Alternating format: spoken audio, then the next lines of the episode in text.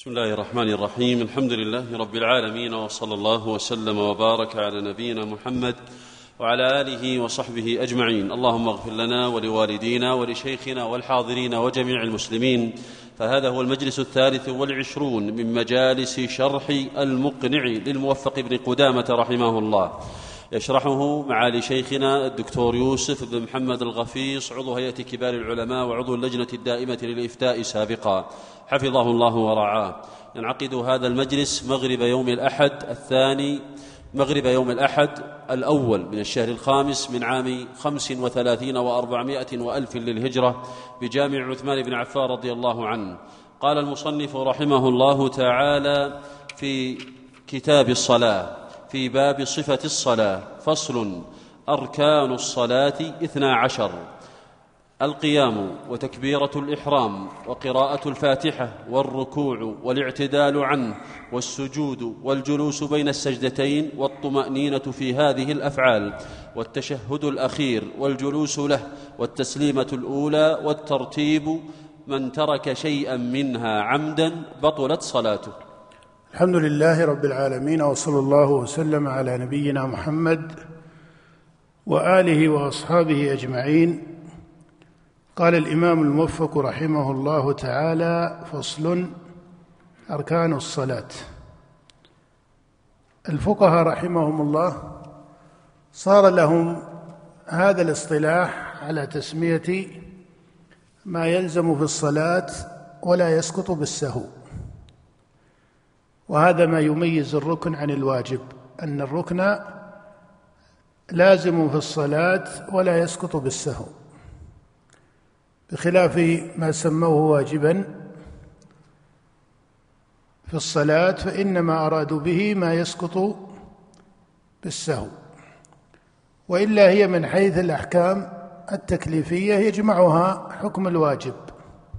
يجمعها حكم الواجب. في الأحكام التكليفية. لكن هذا اصطلاح رتبه الفقهاء كما أن ذاك اصطلاح في جملة الأحكام رتبه علماء الأصول رحمهم الله. وأنت ترى أن أهل العلم من الفقهاء وأهل الحديث وأهل الأصول وحتى العلماء الذين تكلموا في أصول الدين أو كتبوا في أصول الدين وإن كان هذا الباب أكثر هذه الأبواب التي أشير إليها اقتصادا في مادة المصطلحات والتقسيمات لأن الأصل فيه استغناءه عن كثير من ذلك. لكن مع هذا مع هذا وإن كنا نقول لأن الأصل فيه استغناءه عن كثير من ذلك إلا أنه وقع فيه بعض التراتيب والتقاسيم يعني في مسائل علم أصول الدين. وإن كان الأصل أنه يعتبر فيه كما سبق في بيان طريقة الأئمة في تقرير مسائل أصول الدين أنه يعتبر في ذلك الكتاب والسنة. لكن أحيانا بعض المعاني عرض لهم فيها قدر من التقسيم إما لظهور بدعة استدعت بيان ذلك أو ما إلى ذلك من الموجبات. والمقصود أن هذه الاصطلاحات العلمية والتقاسيم الاصطلاحية هذه من باب التراتيب العلمية التي تحتمل في العلم. من باب التراتيب العلمية التي تحتمل في العلم مع حسن السياسة من قبل العالم والفقيه في تقديرها. فإن الإفراط فيها أيضا ربما لا يكون حسنا ولذلك هي لها قدر من السياسة وحسن التنزيل. ولذلك هم الفقهاء يقولون الأركان حتى ينبهوا إلى أنها لا تسقط بالسهو ويقولون الواجبات وهي ما دونها في الحكم. فهذا من حسن السياسة الفقهية التي استعملها الفقهاء. ومثل في علم الأصول أو في غيرها من علوم الشريعة. وبهذا نعلم أنه قد يستطيل بعض الذين يتكلمون في مسائل العلم أحيانا على تقسيم معين أو اصطلاح معين فيقصد إليه نصا بالمغالطة من جهة أن هذا التقسيم أو هذا الاصطلاح محدث وما إلى ذلك.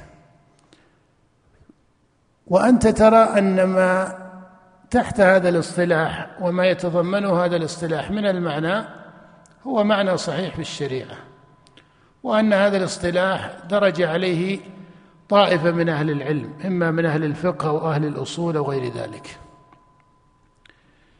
فربما قصد في مثل هذا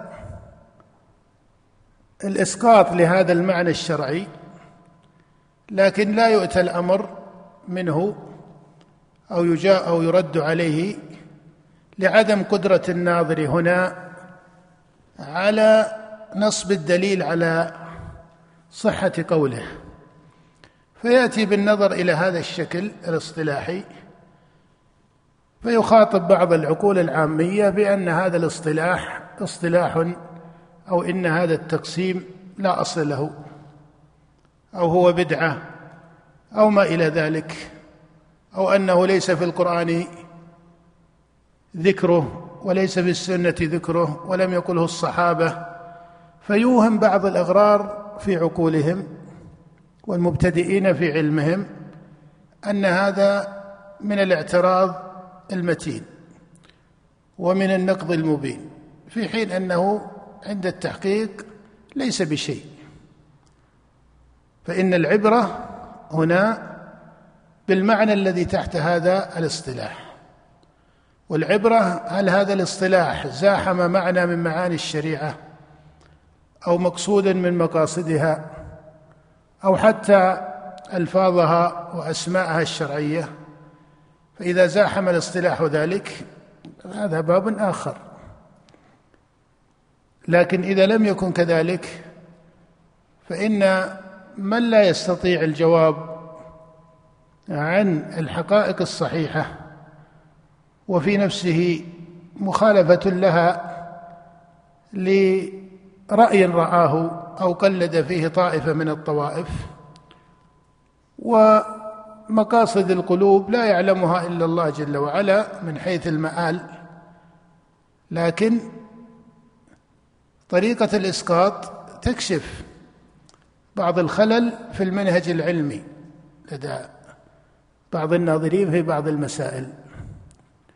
فهذا كما تعلم لو طرد يعني لو كان عدم ذكر هذا التقسيم أو هذا الاصطلاح أنه لم يرد في النص لو كان هذا كافيا لأبطال هذا وما تحته للزم من ذلك الرد لكثير من المعارف والتراتيب بل عامة التراتيب العلمية التي في كتب أهل العلم.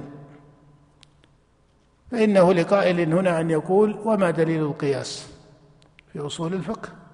أليس كذلك؟ فإن القرآن من أوله إلى آخره ليس فيه ذكر لكلمة القياس.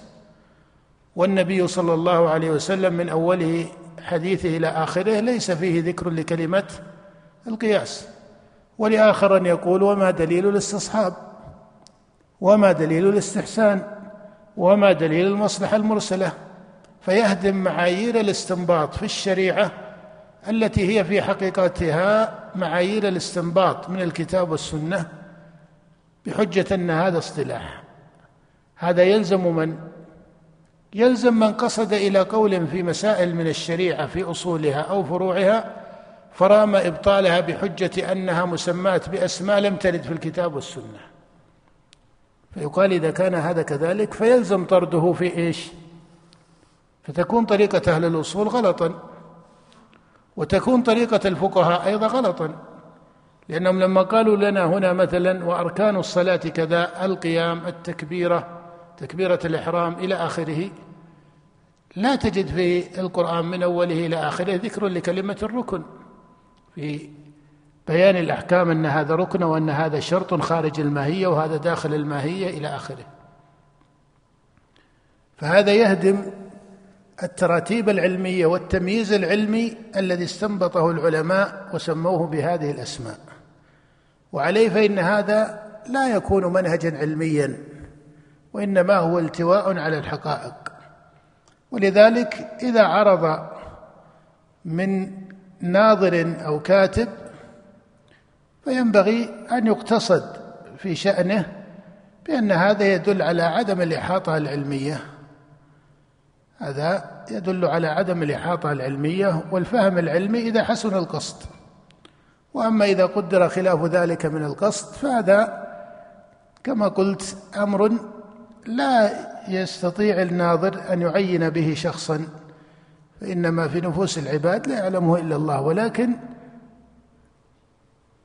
أمارات القول أمارات القول تدل على نقص في العلم ونقص العلم في الغالب إذا استطال به صاحبه يتبعه نقص في الإرادة. نقص العلم إذا استطال به صاحبه فلم يقف. والله يقول ولا تكف ما ليس لك به علم. فإذا تجاوز الوقوف عندما ليس إذا تجاوز الوقوف عما ليس له به علم فهذا يدل على نقص في ماذا؟ في إرادته. يدل على نقص في إرادته. لأنه لا يجتمع كمال الإرادة وتحقيق الإرادة على وجه الكامل مع الافتيات على العلم الشرعي والتقحم فيه أو تغليط السلف. أو تغليط الأئمة دون تبصر. هذا منهج مستغرب ولا يسلكه فقيه يعرف ما يقول. ولذلك نقول هذا كما ترونه قد اضطرد يعني هذا الاصطلاح والتراتيب العلمية وهي يقتصد فيها. ليس المقصود هنا إشغال الناس بكثرة التقاسيم والاصطلاح فهذا إذا طغى لا يكون حسنا. لكن إذا كان له معايير منضبطة ويقصد إليه معرفة نتائج منضبطة مثل قول الفقهاء هنا إذا قالوا لك إن أركان الصلاة كذا وهي ثم سموها بان لك أن هذا يعني وجوبها في الشريعة. وإيش؟ وعدم سقوطها بالسهو. وإذا قالوا لك وواجبات وكذا بان لزومها في الشريعة وأنها تسقط بالسهو. ولهذا ترون أن المصنف رحمه الله عن الموفق سيذكر بعد هذه الأحكام أحكام سجود السهو. أحكام سجود السهو. فالشاهد هنا في التوجيه لطالب العلم والمسلم بعامة أنه ينبغي أن لا يكون من أهل العقول العامية الذي عقله يركض عند أدنى معارضة أو أدنى تلبيس أو أدنى مخاصمة أو أدنى مناقشة. فيتوهم مع غريب القول يتوهم أنه ناقض لأصل عرفه أو لعلم تقلده وهو علم مأثور من علم الكتاب والسنة وما عليه العلماء علماء الأمة رحمهم الله سواء في باب الفقه أو الأصول أو العقائد أو غير ذلك. فهذا دائما إذا فتشت فيه بان لك أن هذا ولو كان الإراد كما قلت قد يكون قد يكون لديه إراد قوي مع ضعف المحل المستقبل. المحل المستقبل إما ضعيف العقل طبيعة فلا يميز الحق. وإلا الحق له نور يتميز به. وإما أن يكون ضعيفا في العلم وإما أن يكون ضعيفا في العلم. نعم. قال وأركان الصلاة اثنا عشر أي ركنا القيام. فالقيام ركن من أركانها كما قال النبي صلى الله عليه وسلم صل قائما في حديث عمران الصحيح صل قائما فإن لم تستطع فقاعدا. والله يقول وقوموا لله قانتين. إلى غير ذلك من الأدلة. فالقيام ركن في الصلاة. والمراد هنا بهذه الأركان صلاة الفريضة لأن بعضها يتخلف في النافلة. بعض هذه الأركان لا يقع ركنا في النافلة كالقيام فإن النافلة تصح. النافلة تصح أن يصلي قاعدا.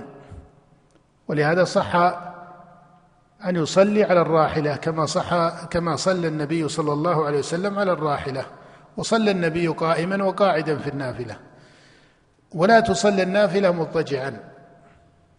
وما جاء في الحديث إن صلاة القاعد على النصف من صلاة القائم وصلاة القائم إن صلاة القائد القائم إن صلاة القاعد على النصف من صلاة القائم. وصلاة المضطجع على النصف من صلاة القاعد هذا لا يعتبر في مسألة مشروعية لا يعتبر الحكم هنا في مشروعية إنما هذا يعتبر به بيان الثواب وإلا فصلاة النافلة مضطجعا لم ترد في فعل النبي ولا في فعل السلف. ولهذا نص ابن تيمية رحمه الله على أن صلاة المضطجع تكون بدعة وما يرد في ذلك ما يرد في ذلك فيحمل على غير القادر أو على المعذور بوجه عام. أما أن يكون متمكنا تمكنا تاما ثم يصلي مضطجعا فهذا ليس له أصل من حيث الفعل. وما ورد من القول ما صح منه يحمل على المعذور ونحوه. نعم. قال القيام وتكبيرة الإحرام. تكبيرة الإحرام من أركان الصلاة وقراءة الفاتحة. قراءة الفاتحة فيها خلاف مشهور بين العلماء لأن الحال فيها إما أن يكون المصلي إماما وإما أن يكون منفردا وإما أن يكون مأموما. وحال الإمام والمنفرد فيه ما شبه. والخلاف الذي اشتهر بين أهل العلم هو في قراءة المأموم في قراءة المأموم. وقراءة الفاتحة في أصلها فيها أقوال جملتها ثلاثة.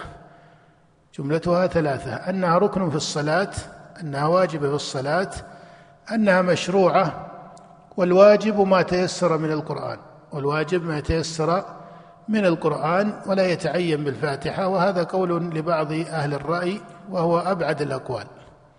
وهو أبعد الأقوال. والمتحقق من نصوص السنة الثابتة في الصحيحين وغيرهما أن الفاتحة لازمة في الصلاة إما ركنا وإما واجبة. وأنت ترى أن النبي صلى الله عليه وسلم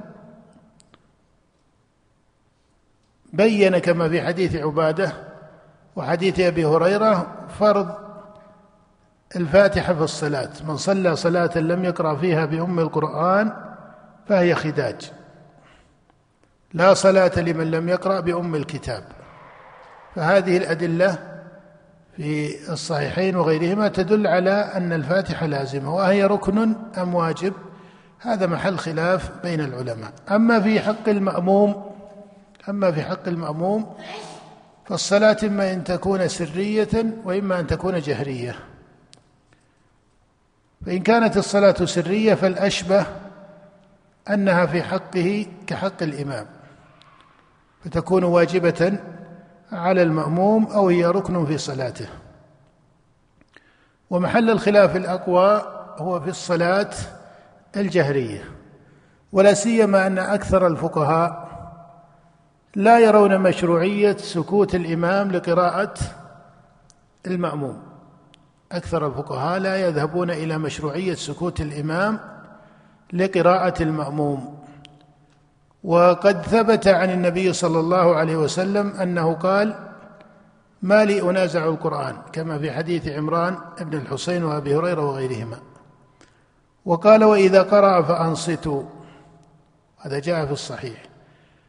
فأمر المصلي أن ينصت لقراءة الإمام. وكذلك في قول الله جل ذكره وإذا قرئ القرآن فاستمعوا له وأنصتوا. ونقل الإمام أحمد أنها نزلت في الصلاة. فلهذه الأدلة فلهذه الأدلة وما جاء على اقتضاء لزومها في حديث عبادة وأبي هريرة وغيرهما صارت هذه المسألة أعني مسألة القراءة خلف الإمام من أشهر مسائل الخلاف الفقهية. ولشهرة الخلاف فيها كتب فيها بعض أهل الحديث من المتقدمين على غير عادتهم. فإنك تعلم أن الإمام البخاري رحمه الله كتب فيها جزءا في القراءة خلف الإمام وهو من أجود الرسائل فقها ورواية في تحرير هذه المسألة. رسالة الإمام البخاري فيها فقه وفيها كما هو متصل بشخص الإمام البخاري فيها حديث وبيان من جهة الرواية والدراية لحكم هذه المسألة. وهي مسألة اختار بعض المحققين أنه لا احتياط فيها. لأنه قد يقال هنا الخلاف مشهور فيها فمنهم من يجعل القراءة أن المأموم يقرأ في صلاته ولا يكتفي بقراءة الإمام. ولو كانت الصلاة جهرية ولو لم يسكت الإمام. إذا قلنا بوجوبها ولزومها على المأموم في في صلاة الجهرية أو في الصلاة الجهرية. والقول الثاني أنها لا تلزم وهو مذهب أبي حنيفة بالطبع. ومذهب طائفة من أهل الحديث والفقه وهو أحد الروايتين عن الإمام أحمد رحمه الله. والرواية الثانية عن أحمد كمذهب الإمام الشافعي. فبعض أهل العلم من المحققين كالإمام ابن تيمية يقول إن هذه المسألة لا احتياط فيها. إن هذه المسألة لا احتياط فيها. وإلا قد يقال لقوة الخلاف وشهرته فيها حتى بين الصحابة فإن الصحابة حفظ خلافهم في هذه المسألة. ولما حدث أبو هريرة رضي الله عنه بحديثه قيل له يا أبا هريرة كما في الصحيح إنا نكون وراء الإمام. فماذا قال؟ قال اقرأ بها في نفسك. قال اقرأ بها في نفسك. فإني سمعت النبي صلى الله عليه وسلم يقول لا صلاة أو فإني سمعت النبي صلى الله عليه وسلم يقول من صلى صلاة لم يقرأ فيها بأم القرآن فهي خداج. فدل حديث أبي هريرة وحديث عبادة على لزومها. فقد يقال إن الأحوط من حيث الاحتياط. هو القول بالقراءة خلف الإمام. لأنه على القول الآخر لا يجعلون الصلاة تفسد بهذه القراءة فإن الصلاة لا تبطل بالإجماع. أليس كذلك؟ فهذا ليس مفسدا للصلاة. هذه طريقة طائفة يقوون ذلك بكونه الأحوط لما يرون أن الأدلة لم تتبين لهم. فيها انغلاق في تمييز الراجح منها. لكن طائفة كابن تيمية يقولون إن المسألة لا احتياط فيها. إن المسألة لا احتياط فيها. لماذا؟ قال الإمام ابن تيمية لأن من يقول بالقراءة يجعلها لازمة ومن يقول بعدم القراءة يجعل الإنصات لازما. ومن هنا تحصل في رأي شيخ الإسلام ابن تيمية أن المسألة لا احتياط فيها. وإن كان هذا يحتاج إلى مزيد من التحرير. فإن الموازنة بين اللزومين يبين به أن اللزوم الأول ليس بدرجة اللزوم ليس بدرجة اللزوم الثاني فاللزوم الأول مبني على ظواهر من النصوص وأحاديث صريحة في الباب حتى أمثال ابن تيمية لا ينازع في اقتضائها اللزوم وإنما يجعلونها في غير هذا المحل يجعلونها في الإمام والمنفرد. ولذلك اعتنى ابن تيمية رحمه الله وهو يرجح أن المأموم لا يقرأ أن المأموم لا يقرأ خلف الإمام في الجهرية. اعتنى بتقوية رواية من كان له إمام فقراءته له قراءة مع كونه مع كونها رواية مرسلة. والراجع عدم ثبوتها عن النبي صلى الله عليه وسلم وإلا لو ثبتت لكانت فصلا في المسألة. لكنها رواية لم تثبت لكن اعتنى ابن تيمية بها لأن حديث عبادة وحديث أبي هريرة على قواعده التي أكثر من ذكرها في كتبه وهو أن الشريعة لا تنفي الاسم إلا ل إلا لإيش؟ إلا لترك لازم فيه الشريعة لا تنفي الاسم لا يقول النبي لا صلاة إلا ويدل على أن الأمر من اللازم فهو مستقر عنده أن حديث عبادة وحديث أبي هريرة وما في معناهما أنها دالة على لزوم قراءة الفاتحة لكن يخرج من ذلك بأن هذا في غير المأموم في الجهرية. ولذلك ما الذي يستثني؟ من الذي خصص واستثنى المأموم؟ يأتي بهذه الرواية ويذكر قوتها وان مثل هذا المرسل مما يحتج به عند الأئمة وما إلى ذلك. فهذا منهج يعني من يقول إن المسألة لا احتياط فيها ومنهم من يقول إن فيها احتياطا وإذا قلت إن فيها احتياطا فإن أولى القولين بالاحتياط أن تقرأ خلف الإمام. والذي يظهر كترجيح في المسألة هو القراءة لظهور النصوص في ذلك ولأن صلاة المأموم تختص به وصلاة الإمام تختص به وإن كان مأموما يتبع الإمام لكنك لا ترى من جعل الشريعة له مأموما يتبع الإمام لا ترى أن الشريعة أسقطت عنه ركنا يتحمله عنه الإمام. ولذلك لو تعمد المأموم ترك ركن من الصلاة ما قلنا إنه إيش؟ يتحمله عنه الإمام لعلة هي كونه ماذا؟ لعلة هي كونه إيش؟ لعلة كونه مأموما لعلة كونه مأموما. فمسألة الائتمام هذا مقام مسألة الائتمام هذا مقام ثابت في الشريعة إنما جعل الإمام ليؤتم به. فهي مسألة الخلاف فيها مشهور وهو مشهور حتى بين الصحابة. وكما قلت لكم لقوتها قال بعض المحققين بعدم الاحتياط فيها. بل حتى في نسبة قول الجمهور إلى أي القولين أيضا هذا محل خلاف. فبعضهم يجعل الجمهور على القراءة وبعضهم يجعل الجمهور على عدم القراءة فهي من المسائل المغلقة. في والمقصود بالإغلاق هنا ليس امتناع البحث فيها وإنما في أدلتها قوة وفي بحثها متانة. ولذلك إذا رجح طالب العلم فيها أو اختار فلا ينبغي أن يكون مسرفا في ترجيحها أو اختياره لقوة النظر في هذه المسألة. قال والركوع والاعتدال عنه. الركوع أيضا ركن في الصلاة وهو بقدر ما يعد ركوعا أن يضع يديه على ركبتيه. والاعتدال أي عن الركوع. وهذه الأوصاف هي فعل الصلاة التي حفظت وتواترت عن النبي صلى الله عليه وسلم. والسجود والجلوس بين السجدتين والطمأنينة في هذه الأفعال.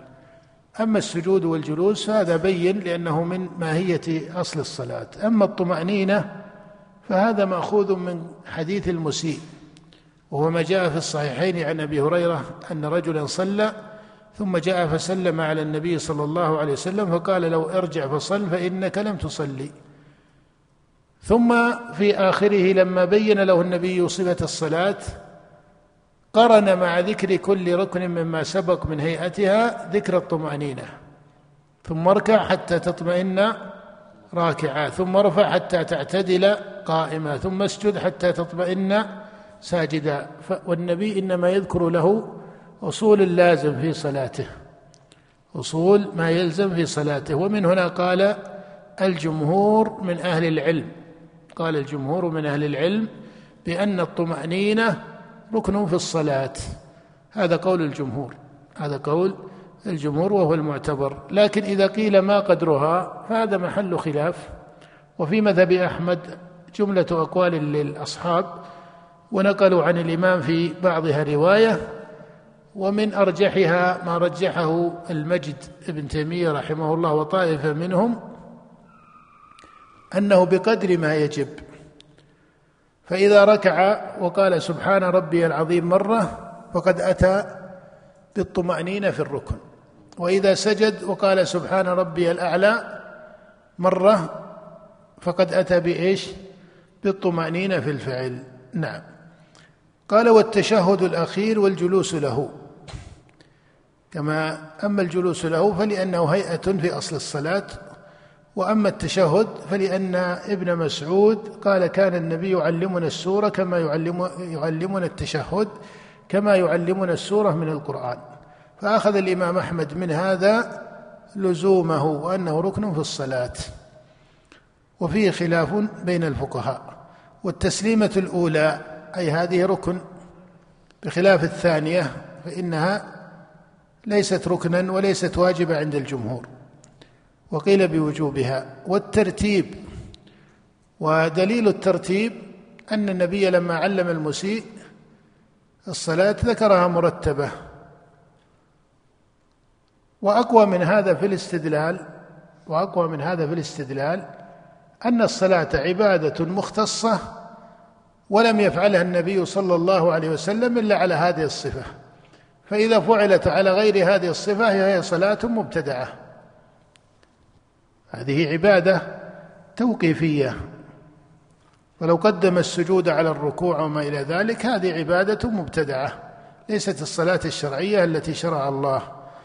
قال من ترك شيئا منها هذا هو حكم الركن. من ترك شيئا منها عمدا بطلت صلاته. وقوله عمدا عمدا أي متعمدا ذلك ليس ناسيا قال بطلت صلاته. وسيأتي ذكر ما بعده. نعم.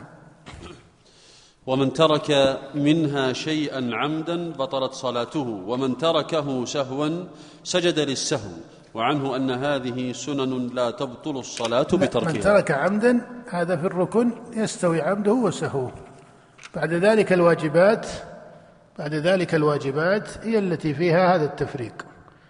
فالواجب فالأركان من فاته ركن لم يصح لم تصح الصلاة أو لم تصح الركعة بحسب تفصيل الفقهاء في ذلك أو يقولون يبطل هذا الركن ويأتي به بعده هذا أحوال. فقد تبطل الصلاة جملة بترك الركن وقد تبطل الركعة بترك الركن وقد يبطل المحل ويأتي ما بعده محله.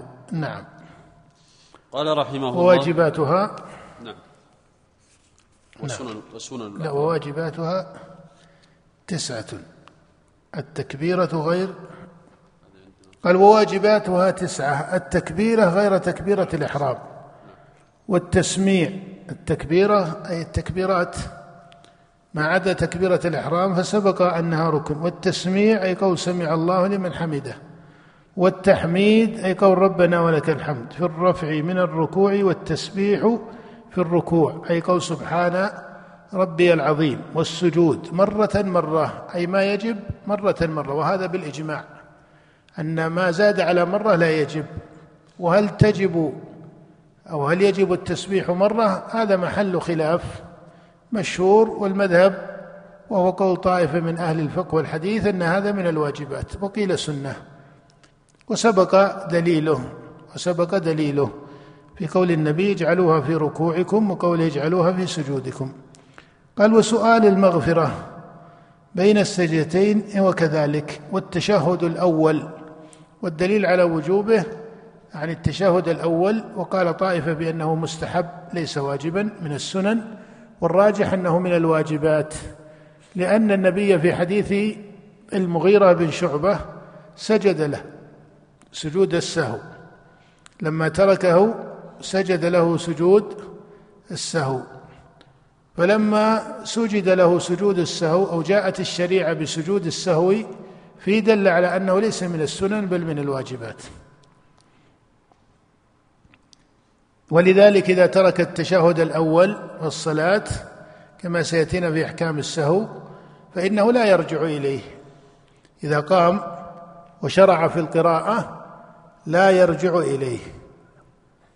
وحتى إذا قام ولم يشرع في القراءة فيكره رجوعه في مذهب الإمام أحمد. وفي مذهب الشافعي كما سيأتي يحرم ذلك مطلقا. قرأ أو لم يقرأ بمجرد أنه انتقل إلى الركن لا يرجع إليه. وسيأتي في هذا ما جاء في حديث المغيرة بن شعبة. نعم. قال والصلاة على النبي صلى الله عليه وسلم في موضعها. وقيل إنها ركن وقيل إنها سنة. ففي الصلاه على النبي في الصلاة ثلاثة أقوال. أنها ركن وأنها واجبة وأنها سنة. قال والتسليمة الثانية في رواية. والرواية الثانية أنها مستحبة وهذا قول الأكثر من الفقهاء. نعم. من ترك منها شيئا عمدا بطلت صلاته. من ترك منها عمدا أي من الواجبات بطلت صلاته. ومن ترك واجبا سهوا سجد للسهو وسيأتينا صفة السجود للسهو. وعنه أن هذه سنن. قال وعنه أن هذه سنن لا تبطل الصلاة بتركها. إذن هي فيها هذه المادة من الخلاف. نعم. جميع الواجبات التي ذكرت في المذهب هي محل خلاف بين الفقهاء بل جمهورها حتى في مذهب أحمد فيها خلاف لكن هذا المترجع عندهم. قال وسنن الأقوال؟ نعم. وسنن الأقوال اثنا عشر الاستفتاح. الاستفتاح عند الجمهور وهو أن يذكر الاستفتاح بما ورد. وأنت تعلم أنه ورد عن النبي في ذلك جملة من الأذكار والأدعية التي يستفتح بها الصلاة. والوارد من ذلك على قسمين بعضه ورد في الفريضة وبعضه إنما ورد في صلاة الليل. وما ورد في صلاة الليل فمحله في النافلة وصلاة الليل منها. وأما الفريضة فيتحرى فيها ما نقل عن النبي أنه كان في الفريضة. وأقوى ما في ذلك ما جاء في حديث أبي هريرة في الصحيحين اللهم باعد بيني وبين خطاياي إلى آخره أو ما جاء في رواية عمر عند مسلم أنه كان يعني عمر رضي الله عنه يعلمه الناس وهو التسبيح. والإمام أحمد رحمه الله قدم ذلك. فهذا من سنن الصلاة. والتعوذ ان أن يقرأ أن يقول أعوذ بالله من الشيطان الرجيم عند بداية القراءة كما هو مأمور به في كتاب الله. وقراءة بسم الله الرحمن الرحيم وسبق الخلاف في البسملة والراجح أنها لازمة في الفاتحة. وقول آمين وهذه بالإجماع أنها مستحبة ليست واجبة. وقراءة السورة أي بعد الفاتحة أو بما يتيسر من القرآن كما هو آه، عموم القرآن. والجهر والإخفات. الجهر في الجهرية سنن سنة من سنن الصلاة والإخفات في السرية كذلك. لكن سبق معنا أن مثل هذه السنن لا تترك حتى لا يكون في صفة الصلاة مغايرة فتركها بدعة تركها بدعة هي القصد إلى ترك الجهر هذا من البدع. نعم. لكن الفقهاء يقصدون هنا معنى مسألة الإبطال من عدمها. وقول ملء السماوات بعد التحميد. ولذلك ما نقل عن النبي في صلاة جهرية أو عن الصحابة أنهم قلبوها سرية أو خلاف ذلك. هذا من السنة التي يقتدى فيها ولا يحدث فيها. قال وما زاد على التسبيحة الواحدة في الركوع والسجود لماذا يقال ذلك؟ الآن عندنا بعض السنن مثل سنة السواك. إذا ترك السواك لم يتحقق ماهية أخرى في المحل. أليس كذلك؟ إنما صار الوجود والعدم. وجود السواك وإيش؟ وعدم السواك. فنقول إذا ترك السواك إنما ترك مستحبا. لا نقول فعل بدعة. أليس كذلك؟ لأن السواك بالإجماع مستحب. الجهر والإخفات لا يدور بين الوجود والعدم. لأن العدم هو من وجه آخر هو وجه من إيش؟ العدم. هنا عدم إضافي بمعنى أنه عدم إضافي ما هو عدم ذاتي بمعنى أنه وجه من الوجود. ما معنى وجه من الوجود؟ أليس الآن الجهر وجود؟ أليس كذلك؟ الإخفات بالنسبة هنا نقول إنه إضافي بالنسبة للجهر وعدم لكن بالنسبة لماهيته من حيث هو مجرد يقع بقصد أليس كذلك؟ ولذلك تقول إذا الإخفات أنه يقصد في السرية إلى الإخفات أليس كذلك؟ إذا هو يقرأ على هيئة الإخفات ما هو ما يقرأ هو يقرأ سواء جهر أو ما أو ما جهر فيكون إخفاته هيئة مقصودة أليس كذلك؟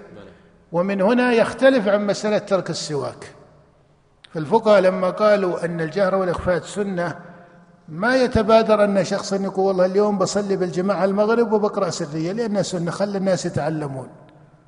هذا أسلوب جاهل أولا لأن السنن ما تعلم هكذا. ثانيا أنه ما صار عدم محض بل صارت هيئة أخرى تسمى إيش؟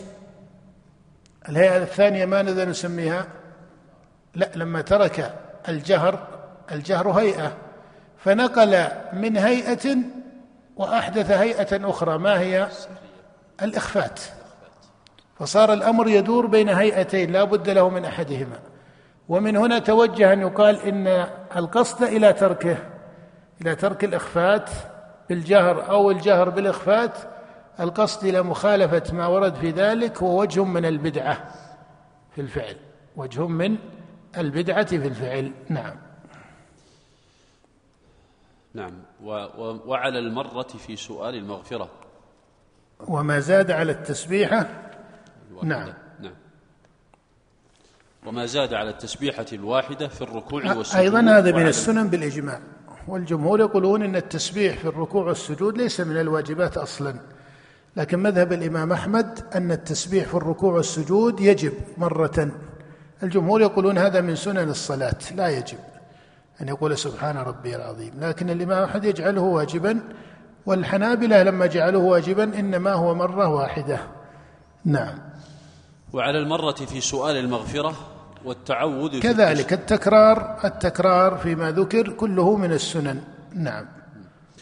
والتعوذ في التشهد الأخير. هذا فيه روايتان عن الإمام أحمد. التعوذ بالله من الأربع هل هو من واجباتها أو من سننها؟ نعم.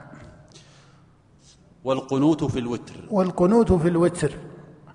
والقنوت في الوتر. فهذا إذا أي أن الوتر يقع دون القنوت.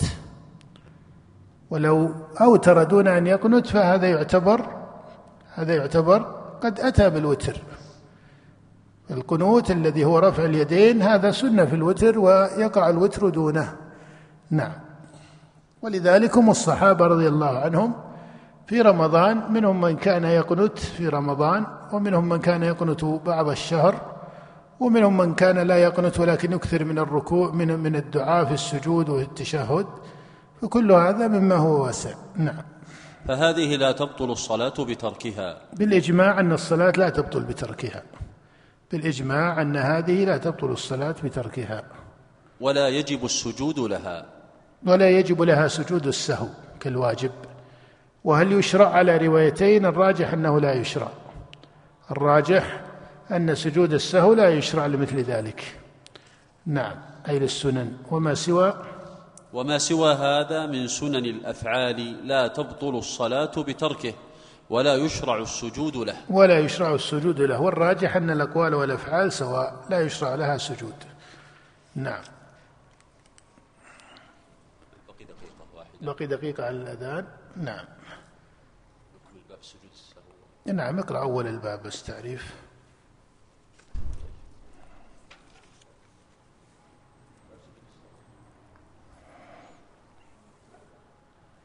نعم قال المصنف باب سجود السهو. نعم. قال رحمه الله باب سجود السهو. ولا يشرع في العمد ويشرع للسهو في زيادة ونقص وشك للنافلة والفرض. نعم هذه أسبابه وبان لنا من جملة أسبابه أن محله في السهو وليس في العمد وأنه يكون في النافلة ويكون في الفريضة.